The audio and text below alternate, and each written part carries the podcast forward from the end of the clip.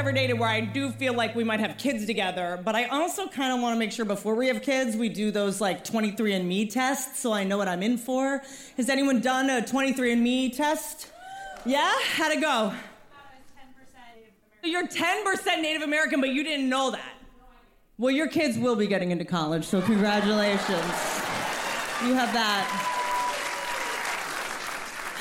I'm obsessed with these ancestry results, but no one will let me take that test. They'll be like, you can't do that. They're gonna take your data. Who gives a fuck? They're like, no, no, no. They're gonna have your phone number and your email address. I'm like, okay. I'm old enough to remember when there used to be a book full of everyone's phone numbers and home addresses, and they would just throw it at your house.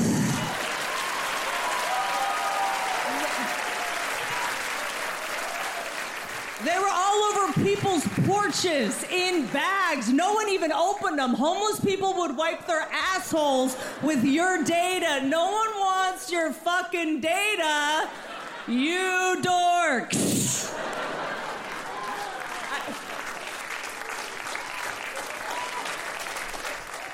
Everyone in the audience in their 20s is like, she doesn't get it.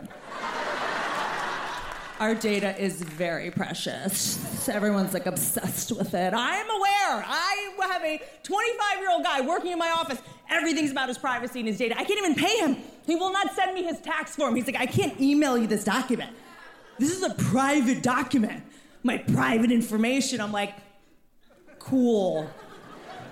We used to fax our private documents to an establishment called Kinko's to a communal tray full of other private documents. Our encryption, it was something called a cover page. A piece of paper you would put on top of the other piece of paper. If there was a ceiling fan, you were fucked.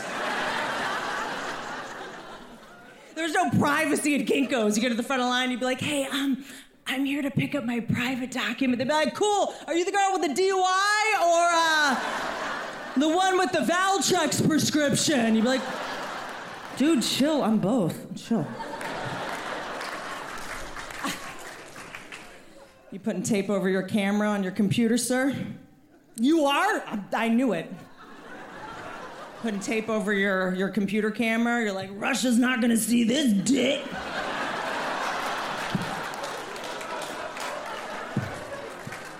They don't deserve to see this v neck and this dick.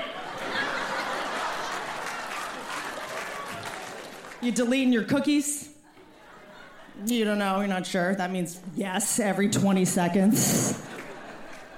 All the guys in my office are like, we need to make sure we have a program that deletes all of our cookies. I'm like, how much weird ass porn are you watching? Where's our homie? Where's 65? Who, where's our guy?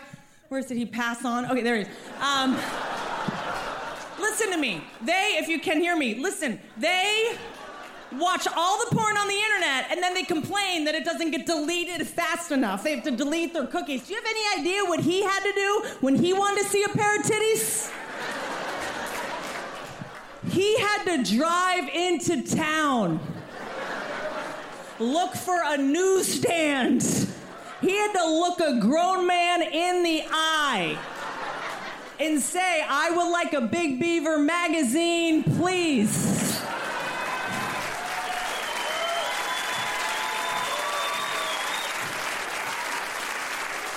His cookies was a human man we could run into at the grocery store or church whenever. He never knew. If he wanted to delete his cookies, he had to kill his friend.